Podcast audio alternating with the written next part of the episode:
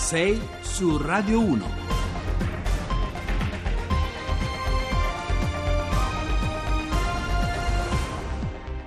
Bentrovati a 6 su Radio 1, buongiorno, venerdì 4 maggio, sono le 6 e 8 minuti, Giovanni Acquarulo al microfono, in apertura oggi c'è una storia che ci parla di salute, di prevenzione, che è dalla Gran Bretagna, dove una falla, un bug in un algoritmo informatico ha impedito a 450.000 donne di ricevere l'avviso per effettuare lo screening per il tumore al seno, ecco dalla Gran Bretagna rimbalza in Italia dove gli inviti per gli screening oncologici vengono inviati correttamente, ma un italiano su due, soprattutto al sud, lo rifiuta rifiuta. Poi parleremo, parleremo di razze perché uno studio dell'Università di Bologna ci dice in termini scientifici quello che sappiamo un po' da sempre, che gli italiani sono geneticamente un popolo meticcio, frutto di mille eh, scorribande migratorie, con eh, un'eccezione particolare che vi racconteremo. Ma poi ci sarà tempo anche per parlare di ciclismo, di Giro d'Italia, al via, via oggi eh, da Gerusalemme, e poi infine spazio, come sempre, alla politica con il doppio movimento che il Partito Democratico ha messo in campo in direzione, ha siglato la tregua al suo interno e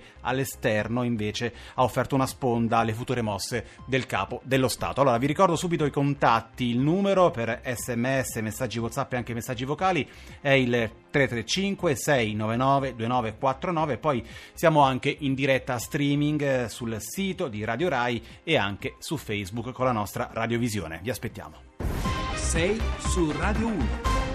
E allora in apertura c'è questa vicenda che viene dalla Gran Bretagna, che incrocia salute, prevenzione, politica, burocrazia, che sta facendo molto discutere perché un errore amministrativo legato ad una falla del sistema informatico ha di fatto bloccato il caso risale al 2009, ha bloccato l'invio da parte del Servizio Sanitario Nazionale eh, l'invito rivolto a quasi mezzo milione di donne per eh, sottoporsi ad una mammografia di routine eh, con una eh, contabilità purtroppo eh, molto, molto dolorosa di vittime che sarebbero riconducibili a quell'errore fino a 270 morti eh, potenziali. Ora, quella storia ha una risonanza molto precisa anche qui da noi, dove lo dicevamo, il sistema di screening funziona, funziona correttamente, ma dove un italiano su due rifiuta gli inviti inviti periodici a sottoporsi a quei controlli. I motivi sono diversi e stamattina ne parliamo con Marco Zappa, che è direttore dell'Osservatorio Nazionale Screening. Buongiorno e benvenuto.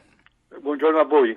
Allora, direttore, eh, cosa ci dicono i dati italiani? Gli inviti a fare i controlli di routine eh, da noi funzionano, lo dicevamo, anzi sono anche in crescita, ricordo sono quasi 13 milioni quelli inviati nel 2015, un milione in più rispetto al 2014, eppure quasi un italiano su due li cestina. Come mai? Cos'è che prevale? Beh, insomma, le ragioni sono diverse. Intanto quando parliamo di programmi di screening parliamo di tre differenti programmi di screening. Quello mammografico, che poi la situazione che si è verificata, dove si è verificata la palla in, eh, in, eh, in, in Gran Bretagna. Eh, sì. In, sì, in, Gran Bretagna, poi quello cervicale e poi quello eh, colo, eh, colorettale. Allora, quando diciamo che risponde meno di una persona su due eh, all'invito significa che, che, parliamo di una media. In realtà lo screening mammografico va leggermente meglio perché la risposta è circa 6 donne su 10 fra quelle invitate a livello nazionale rispondono, invece va peggio. Gli uomini fanno più resistenza, insomma, direttore. Gli uomini no, ma anche nello screening cervicale, che pure sono solo donne, la risposta invece è sul 41-42%, cioè siamo più bassi sia per lo screening cervicale che per lo screening colorectale. Questa è la prima differenza. E, e, um, la seconda differenza che, eh, che, osserviamo è questo gradiente nord-sud, eh, che, che sì. insomma, proprio di molte risposte sanitarie in Italia, ma insomma la risposta è maggiore, eh, per esempio prendiamo lo screening mammografico al nord, dove in molte regioni siamo sopra il 70%, cioè 7 donne su 10 partecipano all'invito ed è sicuramente inferiore al sud dove mediamente meno di 4 donne su 10 partecipano partecipano all'invito. Ecco, direttore, ma eh, c'è un problema appunto di resistenza psicologica, un tabù anche culturale a occuparsi di qualcosa che eh, di solito immaginiamo che possa riguardare soltanto gli altri o anche c'è la legittima, comprensibile considerazione di chi dice ma tanto con la tempistica della sanità pubblica è meglio, meglio lasciar perdere? Beh sì, ehm, giocano, giocano, sicuramente questi due fattori giocano. Io credo che eh, che, perché specialmente al sud eh, il secondo fattore che citava, cioè la tempistica della sanità pubblica, cioè il, il sentimento, diciamo così, della qualità dell'offerta pubblica sia tale che uno preferisce, qualcuno preferisce non rispondere, non rispondere all'invito della struttura pubblica e magari rivolgersi o struttura eh, o a strutture private o, o, insomma, o insomma, a strutture private diciamo, che eh, offrono lo stesso tipo di prestazioni.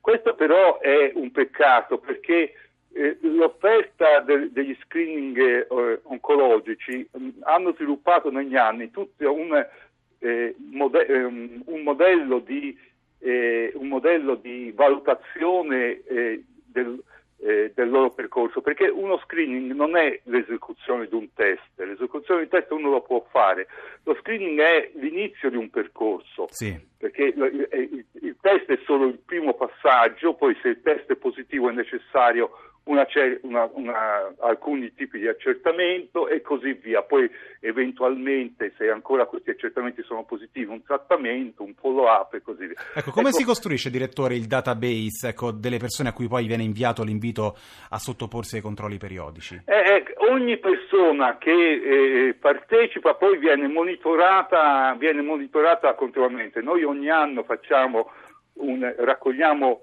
eh, diciamo delle schede che eh, tracciano eh, il, ehm, proprio il percorso che queste persone hanno fatto, per cui noi sappiamo per ogni regione, per ogni singolo programma che agisce in Italia, non solo quanti hanno partecipato all'invito, quanti inviti sono stati parte- eh, inviati, quanti hanno partecipato all'invito, ma anche eh, quanti sono risultati positivi e, e, quali tipo di accertamenti successivamente hanno fatto e quali sono i tempi di, di, in cui sono stati fatti gli accertamenti e così via.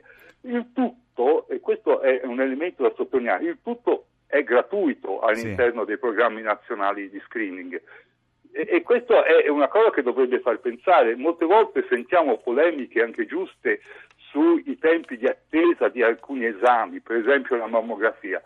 Ecco, c'è una situazione un po' paradossale, magari in alcune regioni abbiamo tempi di attesa molto lunghi per la mammografia preventiva e contemporaneamente abbiamo tassi di risposta allo screening eh, eh, eh limitati. Eh, invece eh, eh, sarebbe bene che la richiesta di una mammografia preventiva si rivolgesse all'interno dei percorsi organizzati. Bene, allora, fosse una richiesta al di fuori. Peraltro ricordiamo, direttore, la diagnosi, la diagnosi precoce è, è, strettamente collegata a migliori probabilità di eh, sopravvivenza in caso di cancro. Eh, ricordiamo che potrebbe portare a individuare e a curare con successo un terzo dei casi, no?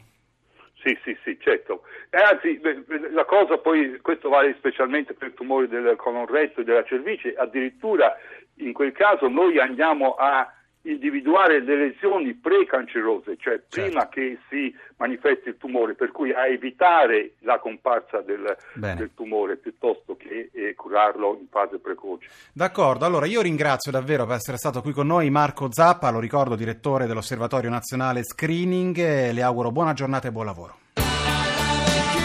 Simple Minds live in kicking sono le 6.19 torniamo ora a occuparci di una delle parole chiave che ha attraversato anche la scorsa campagna elettorale la parola razza, una parola molto scivolosa satura diciamo di memorie eh, tragiche, incandescenti e politicamente irricevibili. E se è vero che si tratta di una parola che non ha fondamento scientifico quando si parla di specie umana esistono semmai pregiudizi razziali, ma si può parlare però di mappa genetica, di identità genetica, anche quando si parla di Italia e di italiani. Se ne discute in questi giorni al Festival della Scienza Medica di Bologna, dove due studi diversi che hanno raccolto 3.000 campioni di sangue provenienti da tutte le regioni italiane, di fatto hanno allestito una sorta di vera e propria banca dati del nostro DNA, tracciando la storia genetica del nostro paese. Ne parliamo stamattina con il professor Giovanni Destro Bisol, docente di antropologia all'Università all'Università La Sapienza e autore di Italiani, come il DNA ci aiuta a capire chi siamo, pubblicato da Carocci. Allora, buongiorno professore, benvenuto.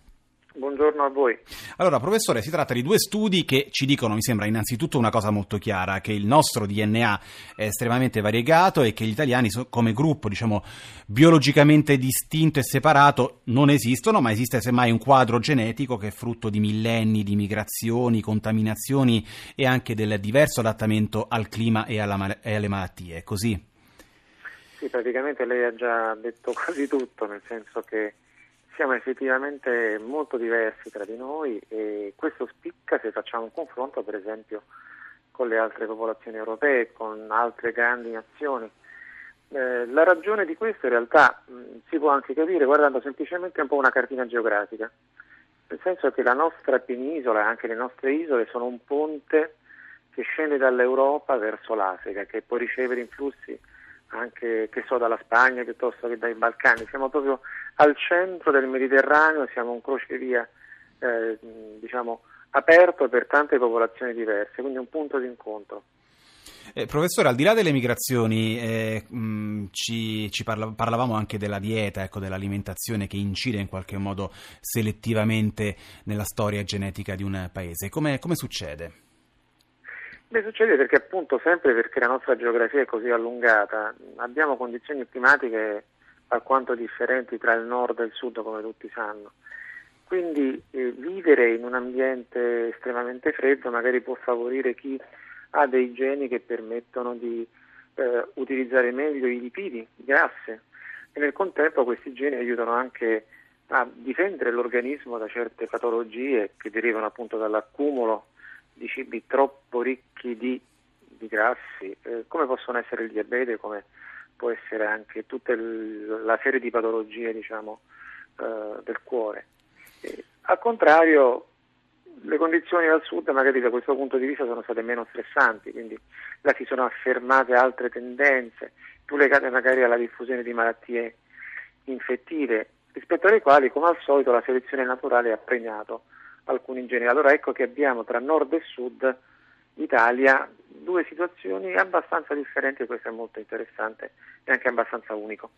Professore, poi c'è il caso invece della Sardegna in cui prevale tutta una specificità che riguarda in generale le popolazioni più isolate dal punto di vista geografico, mentre per esempio, come diceva anche lei, la Sicilia è stata una sorta di crocevia, l'Italia del Sud e in particolare la Sardegna ha conservato un'omogeneità di fondo. Sì, ha conservato, non è stato ovviamente del tutto isolato rispetto al resto, se no non saremmo qua a parlare di sardi. Ha avuto anche essa degli influssi che sono arrivati dall'esterno, per esempio dalla Spagna o dai Fenici, molto più limitati però di quelli che sono arrivati in, in Sicilia. Ed ecco quindi che si è realizzata questa sorta di barriera al mescolamento in termini relativi, non assoluti, rispetto all'esterno, ma al tempo stesso i sardi tra di loro si sono abbastanza mescolati e quindi hanno mantenuto dire, un sottofondo genetico comune, diverso dagli altri italiani, diverso dagli altri europei, ma con alcune affinità tra di loro abbastanza significative. Senta professore, eh, si parla della Sardegna soprattutto come una sorta di macchina del tempo, ne parlava qualche giorno fa un articolo sulla stampa perché ci consentirebbe in qualche modo di capire come eravamo noi italiani all'origine, prima, di, le, prima delle contaminazioni di cui abbiamo parlato. È possibile? È possibile, nel senso che sono rimasti preferenzialmente alcuni tratti genetici che altrove sono andati persi, eh, anche se è vero che quando si crea una condizione di isolamento eh, l'evoluzione della popolazione segue una, un, un, processo particolare che si chiama deriva genica, è molto legato all'effetto del caso, quindi è vero da una parte sì, si sono mantenuti alcuni geni che magari altrove non si trovano, però è anche vero che poi la conformazione genetica della popolazione, come abbiamo detto poc'anzi, assume un aspetto un po' particolare. Abbiamo ancora 30 secondi. C'è soltanto una differenziazione lungo l'asse nord-sud, professore, in Italia, oppure ci sono altri elementi distintivi da sottolineare? No, l'elemento distintivo dell'Italia è che c'è questa spaventosa diversità che deriva da questa grande ricchezza di gruppi che sono venuti anche in tempi storici conoscono magari gli albanesi della Calabria piuttosto che le popolazioni che parlano le lingue tedesche nel, nel Veneto, nel Friuli.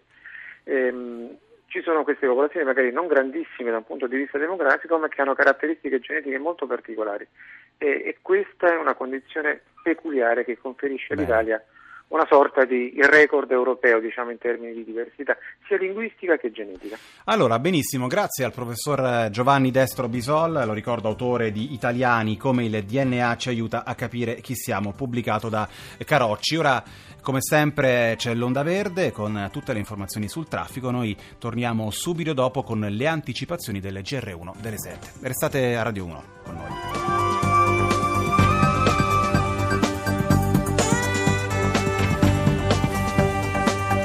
Rai Radio 1.